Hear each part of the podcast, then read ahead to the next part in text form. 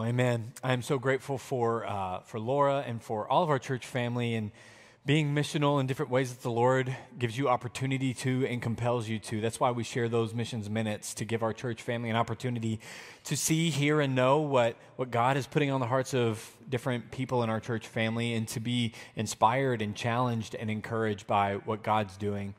Um, we're going to be in the book of Romans clearly from that video and where we uh, started off last week as we were in this book. So go ahead and turn in your Bible to Romans chapter 1. While you're doing that, just a quick thing um, I want to uh, give thanks to uh, a certain group of people. I just want to tip my cap to our incredible volunteers, everybody on Team WOG, everybody who serves in some form or fashion. Of course, you see the band up here every week, but there's all the tech people behind the scenes. There's the wonderful, patient people who are loving on your kiddos right now. Um, and ushers, greeters, I'm going to miss somebody, the counters, everybody. But one thing is very true that without the, the perpetual giving and serving of our church family, this doesn't happen. And we we, this doesn't exist. And so I want to say thank you. One of the ways every year that we do say thank you is through a VIP event, a, an appreciation event. And so our Team WOG volunteer appreciation event is coming up uh, Sunday, October 8th from 1230 to 4. That is at right around the corner at the Odyssey Fun Center. And so, if you're someone who is inclined to bowling and think that you're pretty good, I'd love for you to beat me. And, um, and then beyond that, I don't know if you know that Sheboygan County is known for bowling to the extent that when I was flying here 11 years ago to check out the church, pray about if the Lord was leading me to move here, I'm on my flight descending into Milwaukee. And the guy that I've been small talking with sitting next to me, he says, uh, You know, so where are you headed? And I'm like, Yeah, I'm going to Sheboygan. He said, Oh man, I hope you like bowling. And uh, so I don't know if that's something that outsiders think of you, of us. Uh, but uh, apparently, if you live here, you're supposed to be into bowling. I guess you have to have something to do during the winter. Um, but um, that's a good opportunity for us to just get together, bring the kids, have fun, and even if you're like, you know what, I'm not good at bowling and I'm going to find the gutter every time, let's all just laugh together and enjoy each other's company. And um, one thing, though, is that we need you to register. So you can either go to our website, wog.church, click on the events, and follow to the registration there. Or in the bulletin you got this morning in your hand, there's a QR code that you can scan that'll take you to all of the registration stuff at the website. But we need to make sure that we're ready for everybody who would come. Uh, it's going to be a good time just enjoying each other and letting us appreciate you for, for serving. All right, as you have turned to Romans chapter 1, let me pray. God, I thank you for your word that it is living and active and powerful, that you speak and work through your word, that it transforms us, that your Holy Spirit is at work. And God, I do ask by your Holy Spirit today that as we open your word and as we share it, that you would guide what I say, you would guide what we hear, that you would open hearts to receive the truth, and that you would do the transformational work that only you can do. That in, in, in the teaching of your word, that that the result would be so much more than just inspiration from motivational speaking, but that your Holy Spirit would be at work transforming hearts through the de- declaration of your word. Give glory to yourself in that, Lord, we ask in Jesus' name. Amen. For the first 26 years of my life, many of you know that I grew up in the South. And that was between Virginia, Florida, Louisiana, Arkansas, and Texas. And the longest that I lived anywhere was Arkansas for 12 years, which does mean in a year and a half, technically like a year and two months, actually, that Wisconsin will be the longest I've lived anywhere. So I'm going to be legit Wisconsinite at that point. And thank you. I thought somebody might be excited about that. Um, and so I'm actually pretty excited about that. But I grew up in the South. The last seven years before I moved to Wisconsin was spent in Texas. And my dad, his entire family is from the greater Houston area. My mom's entire family is from the greater Dallas Fort Worth area.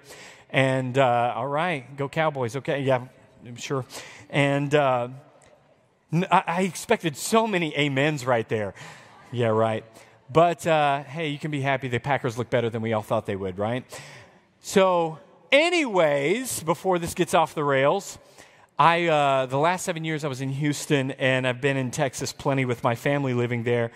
And something interesting that you might not know is that there are plenty of spots in Texas where if you go to a restaurant and the waitress is taking your order, and especially your drink order, they might say, Hey, what kind of Coke do you want? And in case you didn't know, they're not asking, Do you want Coke, Diet Coke, or Coke Zero? They're asking, What kind of soda do you want? You could reply to the question of what kind of Coke do you want with Mountain Dew, and it would be perfectly coherent in their mind because that is the terminology that's used in much of Texas for soda in general. Or if we went a little more east of here, we might say pop. Um, and so in Texas, a lot of people just say Coke for all soda. Now, why am I bringing that up? Because sometimes there are words that have different meanings in different places and or are used to mean something that they don't truly mean Although Mountain Dew, Dr. Pepper, the greatest two that exist, um, Mountain Dew, Dr. Pepper, Sprite, whatever it might be, although they are relative to Coke, they are not Coke in truth, right? And so sometimes, as we are diving into this book of Romans, walking through it, and we see that the overwhelming theme and, and weight of the message of Romans is the gospel. There's a lot of muddiness, murkiness, gray, cloudiness around what is the gospel. And so today we're going to be talking about what the gospel is not. And we're going to go continuing on through the opening introductions of Paul's letter to the Romans. But we're going to see as the theme of this letter is the gospel, and as he starts mentioning that word, the gospel, I think sometimes we grow up in a culture where that term is used, where whether you grew up in church or not, you could hear in movies or in television shows where they say, that's the gospel truth. And it's like that's a way of just really saying, like, honest truth or it's true, true. And it's like, well, that's not necessarily what the gospel means. In fact, the word gospel comes from the Greek word evangelios, which literally means good news. So, in the New Testament, when you see Jesus talking about the good news, or the Apostle Paul or others talking about the gospel, they're talking about the good news about Jesus Christ. And what we don't want to do with something so important is let it be called a Coke when it's a Mountain Dew. We don't, want, we don't want to be thinking that we know what the gospel is because it's something that's relative, but it's not the gospel. So that's why we're digging into that today. You've already turned to Romans chapter 1. We're going to pick up where we left off last week, starting in verse 8. Paul says this First, I thank my God through Christ Jesus for all of you, because your faith is proclaimed in all the world.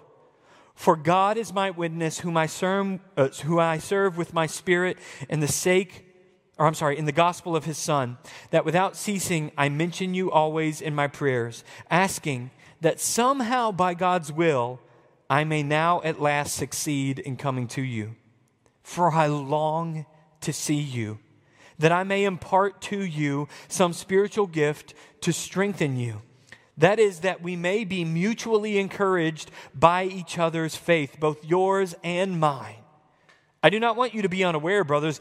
I have often intended to come to you, but thus far have been prevented in order that I may reap some harvest among you as well as among the rest of the Gentiles.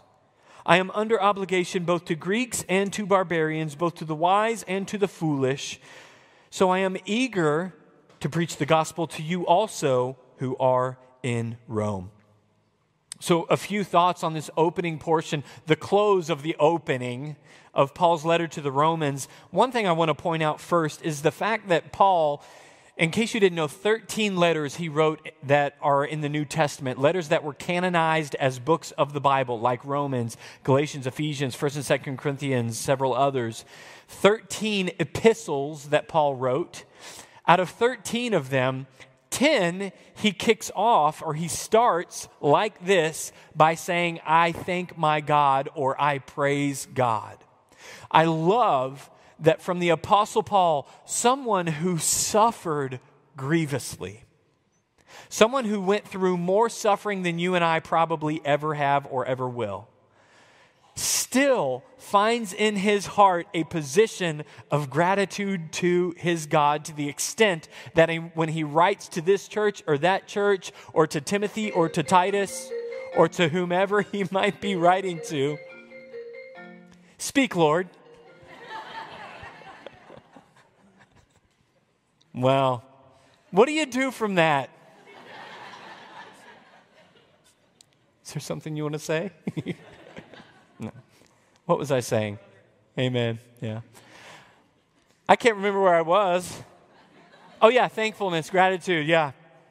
Paul suffers a lot. and still, in all the letters he wrote to all the people, are you with me? Let's zoom back in. The letters he wrote to all the different people, he still writes them with gratitude and with thanksgiving in his heart. The heart that's been transformed by the lavish grace of God cannot help but have a disposition of gratitude. Like, let me zoom in a little bit here to make sure that we understand the contrast of Paul's gratitude against his experience. Real quick, I want to flip to 2 Corinthians chapter 11, verses 25 through 28, where he says, Three times I was beaten with rods. I've never been beaten with rods. Maybe you have. Um, I mean, in the South, we got whipped with sticks. That's similar, but not the same. And don't report my parents. I guess it's too late, anyways. But three times I was beaten with rods. Once I was stoned. Never been stoned. Three times I was shipwrecked. A night and a day I was adrift at sea. On frequent journeys, in dangers from rivers dangers from robbers, danger from my own people, danger from Gentiles, danger in the city, danger in the wilderness, danger at sea, danger from false brothers. In toil and hardship, through many a sleepless night, in hunger and thirst, often without food, in cold and exposure. And apart from these things, there is the daily pressure on me of my anxiety for all the churches. There's Paul's life. That's what he's saying he experienced and went through after becoming a Christian and following Christ and giving his life to God's mission. Beaten, stoned, shipwrecked, stranded, starving out, exposed to the cold, stranded at sea. Like, none of us are saying, I think I'll have some. Yet, this same guy writes everybody saying, Man, I thank God. I have pra- I praise God. Same guy who wrote a letter to the Philippians that would later we would call it the epistle of joy because he talks so much about joy in this letter that he wrote to the Philippians while he was incarcerated. While he was in jail for preaching Jesus Christ. And it, it just these truths I think are good for us to see, they're good for me to see. Because sometimes I can be like, oh, my internet's slow. Or, oh, that person was mean to me, or they cut me off, or I can't believe that person made that gesture out the window. How dare they? And we get so upset about so many things that it's just like Paul went through more than we probably ever will in our life, yet he had a heart position of thanksgiving, of gratitude, and joy. And if we ask ourselves why, we would see his breakdown in his letter to the Philippians where he says, Man, I've been abased, I've been abounded, meaning I've been poor, I've been rich. And he says, I've learned in whatever state I am in to be content being content no matter what the circumstances are. And that's where he says, I can do all these things through Christ who strengthens me, saying that the source of strength for him in his suffering, wherein he can be content with much or with little when he's hungry or stranded or whatever it might be, the primary source of his strength, his joy, his gratitude, and thankfulness is that he knows Jesus Christ. Yet, here in this letter, and in many of the other letters that Paul wrote, when he talks about the prayers that he prays for them, he pulls back another layer of the onion to show one more motivation for his gratitude, for his thanksgiving, wherein we see uh, that Paul says, Man, I thank God for you guys all the time. Why? Because I keep hearing about your faith. He said, I'm hearing about your faith in all the world. He wasn't talking literally the entirety of the planet. That term to them in that day, when they say all the world, would have meant all of the Roman Empire. uh, the, the known world is kind of what it would have meant to them. Um, and so he's saying, Man, I'm hearing about your faith and all these missionary journeys I'm going on, all this traveling I'm doing, everywhere I'm going to share the gospel, I keep hearing about the faith of the Romans, and I thank God. And man, I can so relate to that, wherein there's been times where I've been sitting at your tables or hanging out with you at whatever it might be, or even talking to you after church or getting together and I'm hearing about your faith or the faith of others, where I'm sitting with one of our church members and they're telling me about the incredible love and generosity and kindness of another church member, where I can hear about members of our church who, who are, were getting, getting tested to see if they could donate their kidney to the family member of someone in their community group. Like, what ridiculous kind of love is that? And I can hear about people in our church who are going, man, I saw at a concert somebody dropped one of those compassion pamphlets for a kid, and now that kid's not going to be supported, and I couldn't help but pick it up and sponsor that kid. When I hear about people in our church that were eager to, to get out and go clean up the community that day when the trees fell down through that storm, you know, a couple years ago, when I hear about uh, someone in our church having surgery and how many people in the church were calling on them, checking on them, texting them, uh, dropping off meals for them, praying with them, visiting them, asking, how can we help? When I hear about all these things, when I hear about stories like Laura feeling compelled to go to Alaska on a mission trip, when I see the ways that God is in work in our church family, I can't do anything but thank God.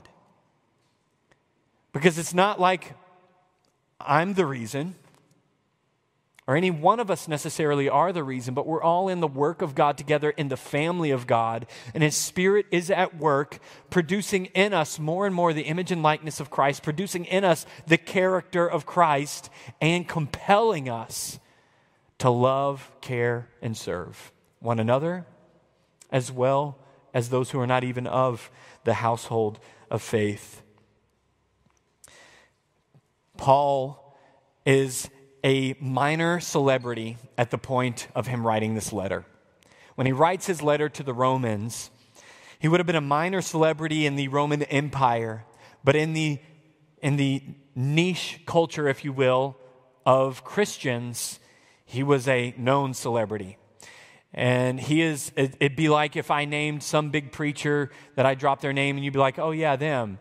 That's what Paul would have had uh, from his missionary travels and from his networks of people and Christians. And when they would travel to share communications, travel to care for one another and be generous to one another, Paul's name was often known. He was an apostle. And so the Romans, although they had never met Paul, apart from a few, would have known very well who he was. And from that, also probably wanted him uh, it's, indicative that they wanted him to come see uh, come and visit them, spend some time with them. It's also possible that they might have been thinking, man, Paul's going on all these missionary journeys. He's on his third one now. He's been spending all this time with the Corinthians, and they're a hot bag of mess right over there. And he's spending all this time with them, and he's hung out with the Ephesians for so long, and he's gone over here to the Galatia, and all, he's visiting all. When is he ever going to come to Rome and see us? And Paul, sensitive to that, but also having his own longing desire, expresses to them, Man, I long to come see you. I long to visit. He explains, guys, I really wanted to come see you so I can impart some spiritual blessing to you so that we can be mutually encouraged by each other's faith, that we can be encouraged by each other's faith, not just me, the apostle, coming to encourage you, but that we could be encouraged by each other's faith. And I want to point out how the gospel work was always at the forefront of Paul's mind. Notice he didn't say, Man, I've longed so long, or I've, I've so longed to come and see you. I've wished that I could get to you for so long so that you could take me to see this epic Colosseum. Man, I, I really want to get to Rome so that maybe we could go and fish the Tiber. I really want to get to Rome so we can kick back and hang out and have a good time. And listen, everywhere Paul went for extended periods of time, it's probably safe to assume that there was pleasantries and that there was recreation shared potentially and that there was friendship and just casual enjoying of one another. Just like us getting together and playing the greatest board game of all time, Settlers of Catan. or whatever your favorite could be. Those things aren't bad, they're not wrong at all. But I want to highlight and point out the fact that Paul, in all of his writings, and all of his traveling, and all of his teaching, and all of his interactions, and all that Paul does, he's constantly thinking about the mission and the work. He said, Man, I want to come to you guys. I long to. I've been hindered so far, but I want to come so that I can impart a spiritual gift to you guys, a blessing to you guys, and that we can be encouraged by each other's faith mutually. I love how it seems as if Paul is always thinking, what might God do? What might God do if I go visit them, if I go see them? What might God do wherever i I could go? And I would hope that we could grow and have that same faith at every moment.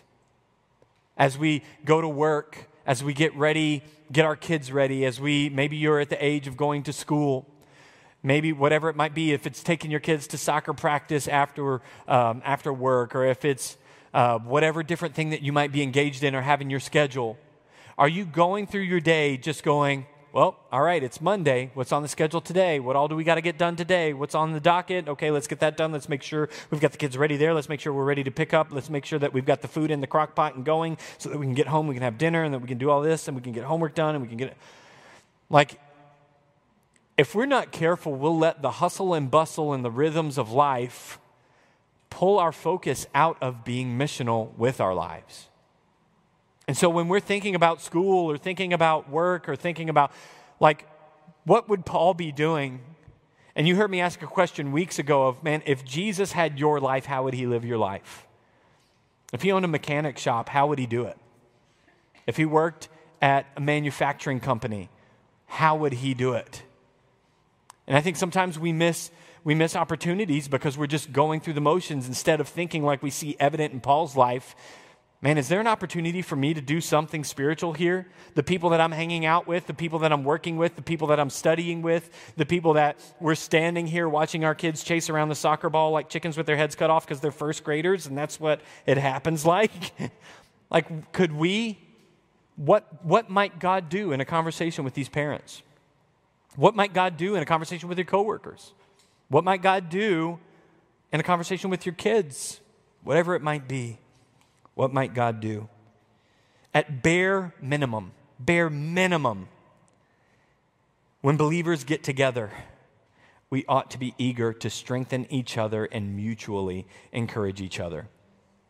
Even though Paul is eager to see the Romans and share in mutual ministry with them, he does recognize that God has had an assignment that wouldn't permit him to do what he wanted to do. If we look back again at verses 9 and 10, he said this that without ceasing, I mention you always in my prayers, asking that somehow by God's will, I may now at last succeed in coming to you.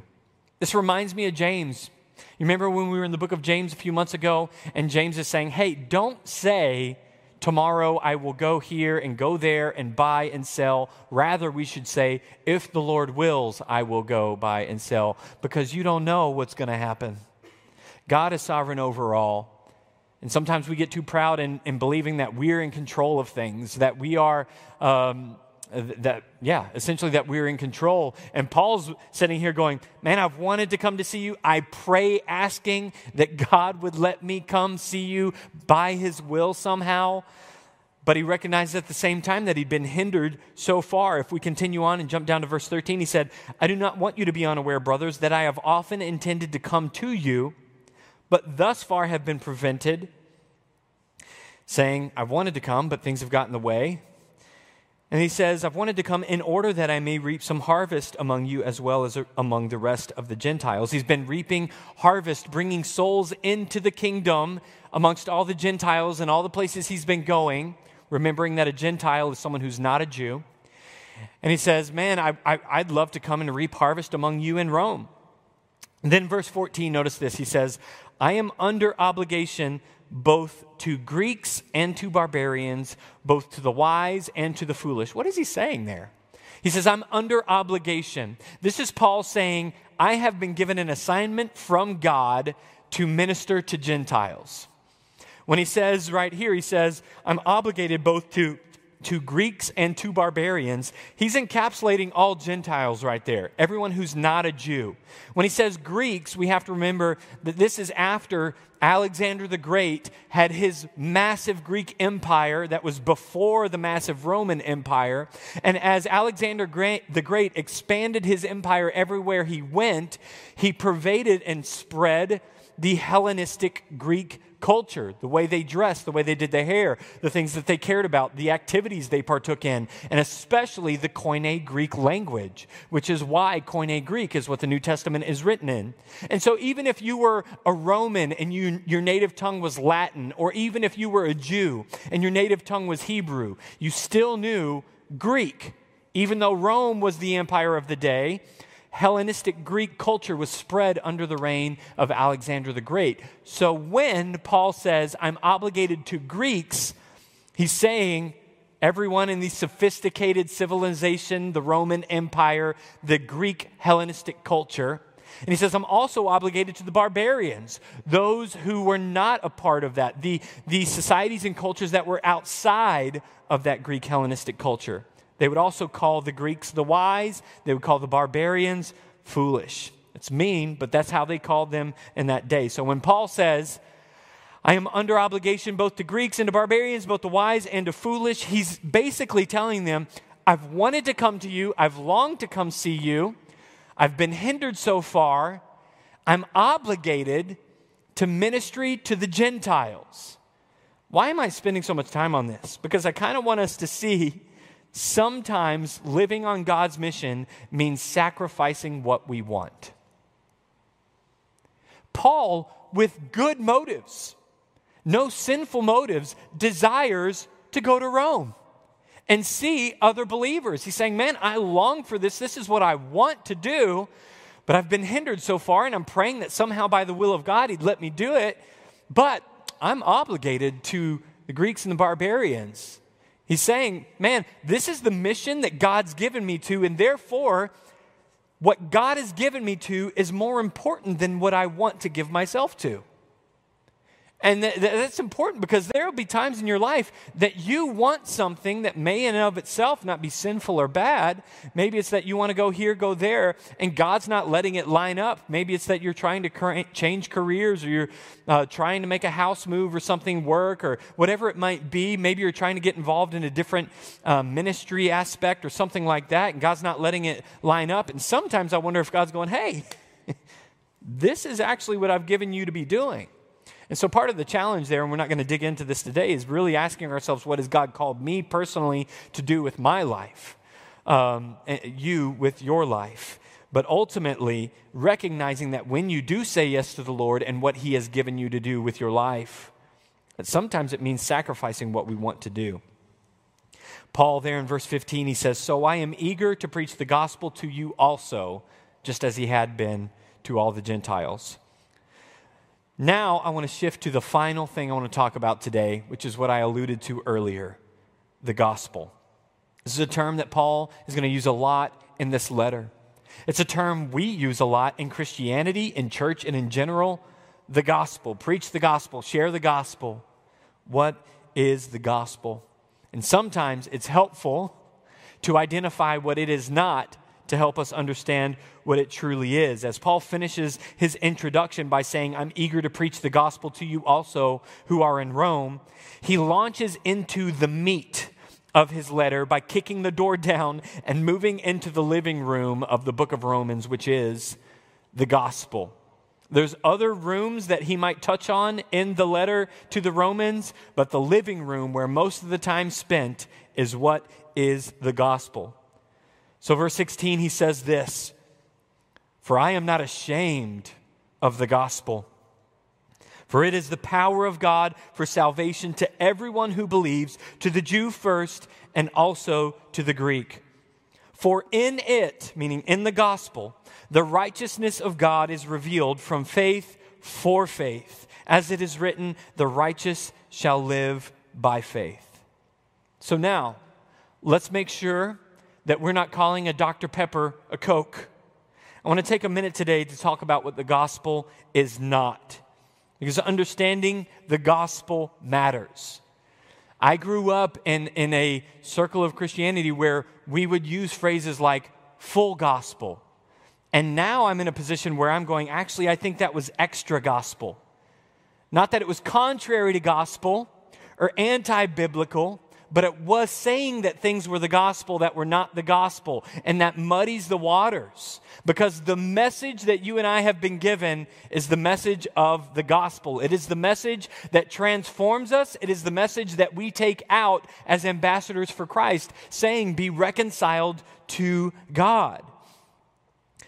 What if I told you, hey, you should probably eat some fat free, sugar free Greek yogurt on a daily basis because it is loaded with nutrients. It's loaded with protein, going to help you be nice and strong. It's got probiotics, which is going to help your gut health. And so you should eat some non uh, fat, sugar free Greek yogurt every day. You might hear that, and I could say, and listen, I'm not a nutritionist, but I've read them, and they pretty much all agree that that's a really good dietary habit that's good for your health. And you might think, well, okay, you've made a good argument for why I should do this. Sure, I'll try it. Now, what if we did all that and I said, okay, here you go.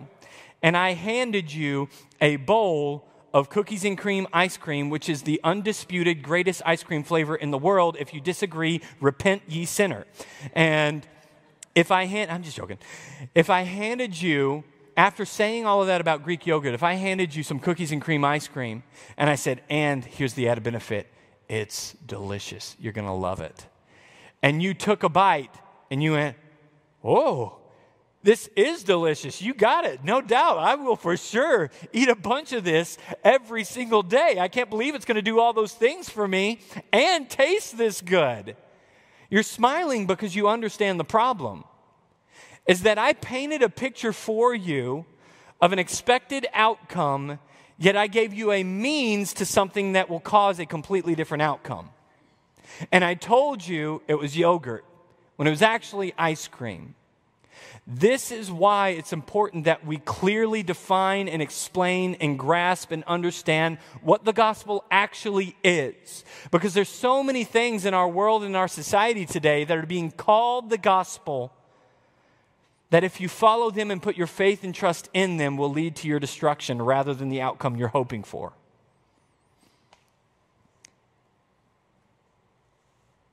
False gospels. There are five popular false gospels that I want to confront and point out today that are popular in our day and age and in our culture. Number one, the false gospel of all roads lead to God. I'll take a drink on that one.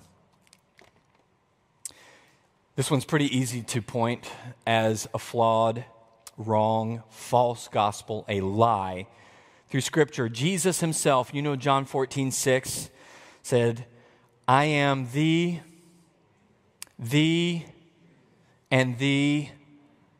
No man comes to the Father but by me. Jesus said, I am the way, the truth, the life. No man comes to the Father but by me. I know Oprah's really inspiring, but when she tells you all paths lead to God, she's lying to you. And here's the danger. Paul warned Timothy that in the last days, people will no longer tolerate sound doctrine, but will heap up for themselves teachers to scratch their itching ears and tell them things that will satisfy the desires of their flesh. And when your flesh desires sin, you don't want a gospel that says you're a sinner. You want a false gospel that says, yeah, there's nothing wrong with that. That's the day we live in. Where so much of the heartbeat of our culture and our society is, well, that may be your truth about Jesus, but that's not my truth. Another time, Matthew chapter 7, Jesus said in verses 13 and 14, Enter by the narrow gate. For the gate is wide and the way is easy that leads to destruction, and those who enter by it are many. All paths lead to God, huh? Verse 14 For the gate is narrow and the way is hard. The way is hard that leads to life, and those who find it are few. Those who find it are few. If all paths lead to God, why would Jesus say, that those who find the path are few. A core doctrine of this false gospel is that there is no such thing as sin. A core message of this false gospel, these messages are do whatever makes you happy, follow your truth, follow your heart. Listen, the moment that truth become relative, it is no longer truth. The moment that truth is relative and subjective to your truth, my truth, it is no longer truth. And you can argue with me all you want to, but in, anytime the gravity is, is, is weighty enough, you will find what I mean. And I'll give you an example of that. Go into a courtroom and argue that truth does not matter. They make you swear under oath. Do you solemnly swear to tell the, the whole and nothing but the so help you God? It's funny how truth isn't relative in the courtroom. And if that gavel comes down and the judge says guilty on all counts, you can sit there all you want to and go, Well, judge, actually, I'd like to talk to you about how that's your truth, but my truth is that I'm innocent and free. So have a nice day. I'm going to go about my way. And the judge will say, No, you will go about the way I send you in cuffs. At that moment, your truth don't matter. At the moment where your life is in the hand of the airline pilot and the calculations must be true, truth matters. At the moment that your chest is split open and they are operating on your heart, truth matters. You don't want a surgeon going, Well, my truth is that the liver can do the same thing as the heart, so we're going to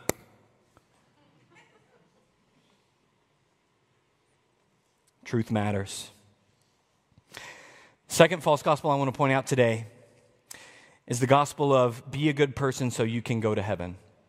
This is the most common gospel that is wired into our conscience. This is why when you sin, your proneness is to try and clean it up with your good works rather than just confess it and repent and give it to God. This is also what we want because if we do good enough, we feel like we have an ability to pat ourselves on the back. This is also what Paul combats more than anything this is the false gospel that Paul fights the most, and we're going to see a lot of it in the book of Romans. Paul knocking away at this idea that you can, by the law or by your good works or by your good deeds, earn approval and acceptance and salvation from God. And it's a lie that will damn you because your good works can never be good enough to pay for your sin, because as we're going to see in Romans chapter 3, that the payment for sin, the wages of sin, is death. This is a false gospel because Ephesians 2 tells us in verses 8 through 10 for by grace, meaning a free, unmerited gift. By grace you have been saved through faith, and this is not your own doing, it is the gift of God, not a result of works, so that no one can boast. So you can't go, I'm a pretty good Christian. If you feel like there's a moment where you're doing a good job, your heart, like Paul, needs to be, Thank you, God. Not, man, I'm working pretty hard right now. I'm doing a pretty good job saying no to sin. If you're doing a, God, a good job saying no to sin, you need to say, Thank you, Lord, for your spirit within me. Thank you for your work in my heart. Galatians chapter 2 verse 16, Paul writing to the Galatians says, "Yet we know that a person is not justified by works of the law, but through faith in Jesus Christ. So we also have believed in Christ Jesus in order to be justified by faith in Christ Jesus and not by works of the law, because by works of the law no one will be justified." This is the lie that the Judaizers are bringing into Christianity that Paul is combating so hardly and that he's addressing in so many of his letters, especially, especially Romans and Galatians. Anytime someone would say, Yeah, yeah, we get it, Jesus is the Messiah, but you need Jesus plus circumcision, or you need Jesus plus kosher Jewish dietary restrictions, or you need Jesus plus oral tradition, or you need Jesus plus ritual cleansing practices, or you need Jesus plus church attendance, or you need Jesus plus volunteering at the shelter, or you need Jesus plus giving a lot of money to the church, or you need Jesus plus helping little sweet old ladies walk across the street with their groceries. Whatever you want to add to Jesus ceases to be the gospel. Our trust, our confidence, our hope is in the finished work of Jesus Christ on the cross. And the only thing we bring to our salvation is faith in what he did and repentance from what we have done. It's the only thing we contribute. And when we receive the Holy Spirit through that repentance and faith in Christ, He gives us a new heart and changes the way that we live. But what we so often like to do is put the cart before the horse and try and be good so that God will accept us when He's going, No, you're dead in sin. You need to be made alive in Christ. And until you repent and are made alive in Christ, you have dead works. The next false uh, gospel, the third that I want to point out, is the false gospel of follow Jesus, have enough faith, think enough positive thoughts, confess enough positive confessions, and God will keep you rich and healthy. That's a good title, right? So run on a little bit, aka the prosperity gospel. This false gospel has pervaded American Christianity strongly for at least the last 50 years and is now being exported to the poorest of countries around the world.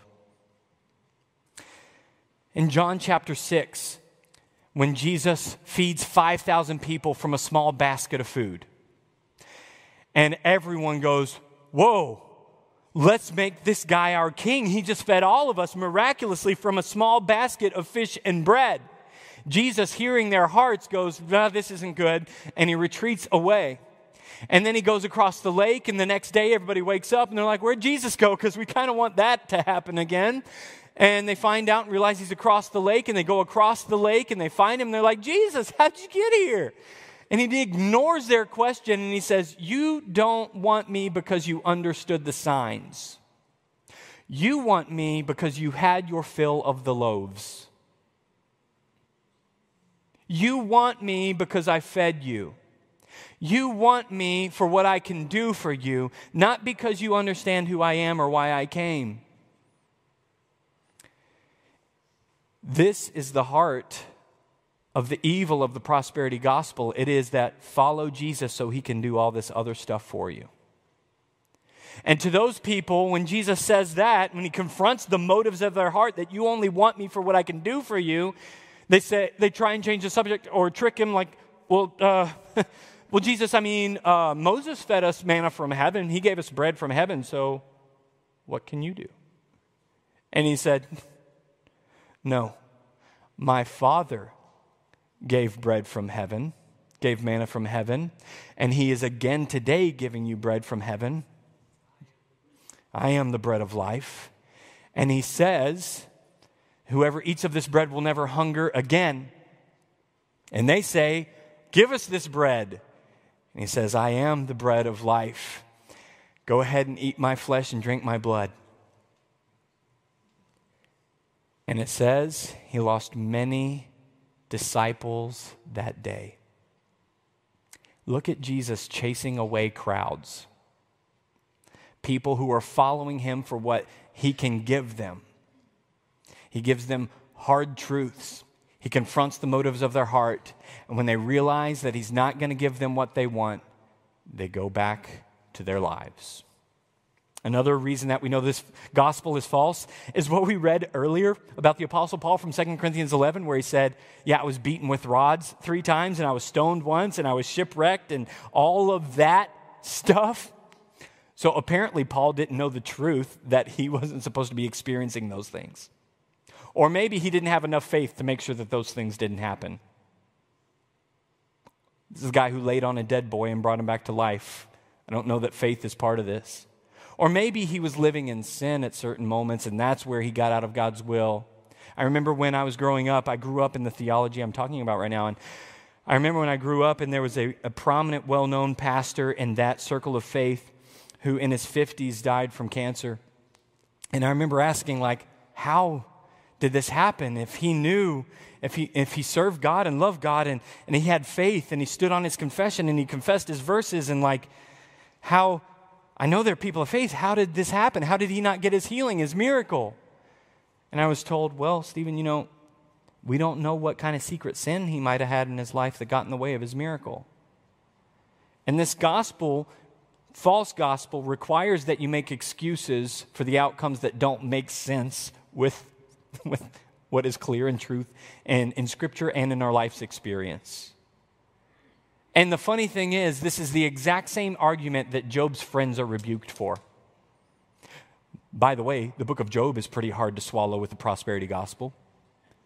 With all the suffering he went through as a righteous man, who James talks about the purposes of God in Job's suffering. And mind you, that at the end of the book of Job, throughout all this time where his stupid friends were trying to encourage him and they're saying, Job, it's obvious that the suffering's happening in your life because of sin in your life. Get that right with God and this suffering's going to stop. And Job's like, I don't have sin in my life right now. You're wrong. At the end of the book, God rebukes Job's friends and says, Pray for them because they spoke wrongly about me. So, can suffering be a result from sin in our life? Yes, and we could go to those scriptures. But to deduct all suffering to didn't have enough faith or were in sin or out of the will of God, whatever it might be, is a false gospel, a lie. And the reason that I hate this false gospel so much is because I have seen so many people who believe that if I just have enough faith and if I just give enough money and if I confess enough and have enough positive thoughts and if I if I think about good and speak good then then my miracle's finally going to come. I've seen enough people be poor and broke year after year after year after year after year hoping for their miracle. I've seen enough people die from sickness and disease and it will only be a matter of time before life steamrolls that false gospel. And you have to either live in denial or in cognitive dissonance, similar things, or worse, and I have seen this, is that you go, God must not be real. And what if Paul? What if Paul's going through all of this like, God, hello, stranded, shipwrecked, hello, beaten with rods, stoned. Are you kidding me? And the apostles all rejoiced when they suffered. They're like, wow, we get to we get to take this beating for Jesus? Are you kidding me? It's a false gospel that will lead you to destruction. It will give you false hope. It will disillusion you. And these preachers and teachers on TV have snake oil to sell, and they know that they have this structure of, hey, if you need your financial breakthrough, then you write that $1,000 check to my ministry and God's going to bless your finances and cancel your debt. Snake oil. Run away from those teachings. Might I remind you also in Philippians 4, what we mentioned already, that Paul said, whether I've been rich or poor, I've learned in whatever state I am in to be content. I can do all these things through Christ who strengthens me. He didn't say, when I've been poor, I stand on my scriptures and I declare that I'm rich, wealthy, and prosperous. See, although God can bring you out of poverty financially, that's not the gospel. The true gospel is about answering spiritual poverty, aka sin. Although God can and might, I hope and pray that He heals your cancer, the true gospel is about healing spiritual cancer, aka sin. And the fullness of the gospel eventually is that every single one of us will be free from sickness and pain and sorrow and grief and lack and, and poverty in the new world, in the new earth, the new heavens, in the new Jerusalem. F- fourth, the false gospel of self help that Jesus is here to make your life better, to make you a better person. This sounds like here's five steps to a godly marriage, or, or I want to be careful there. Books like that are good and, and helpful.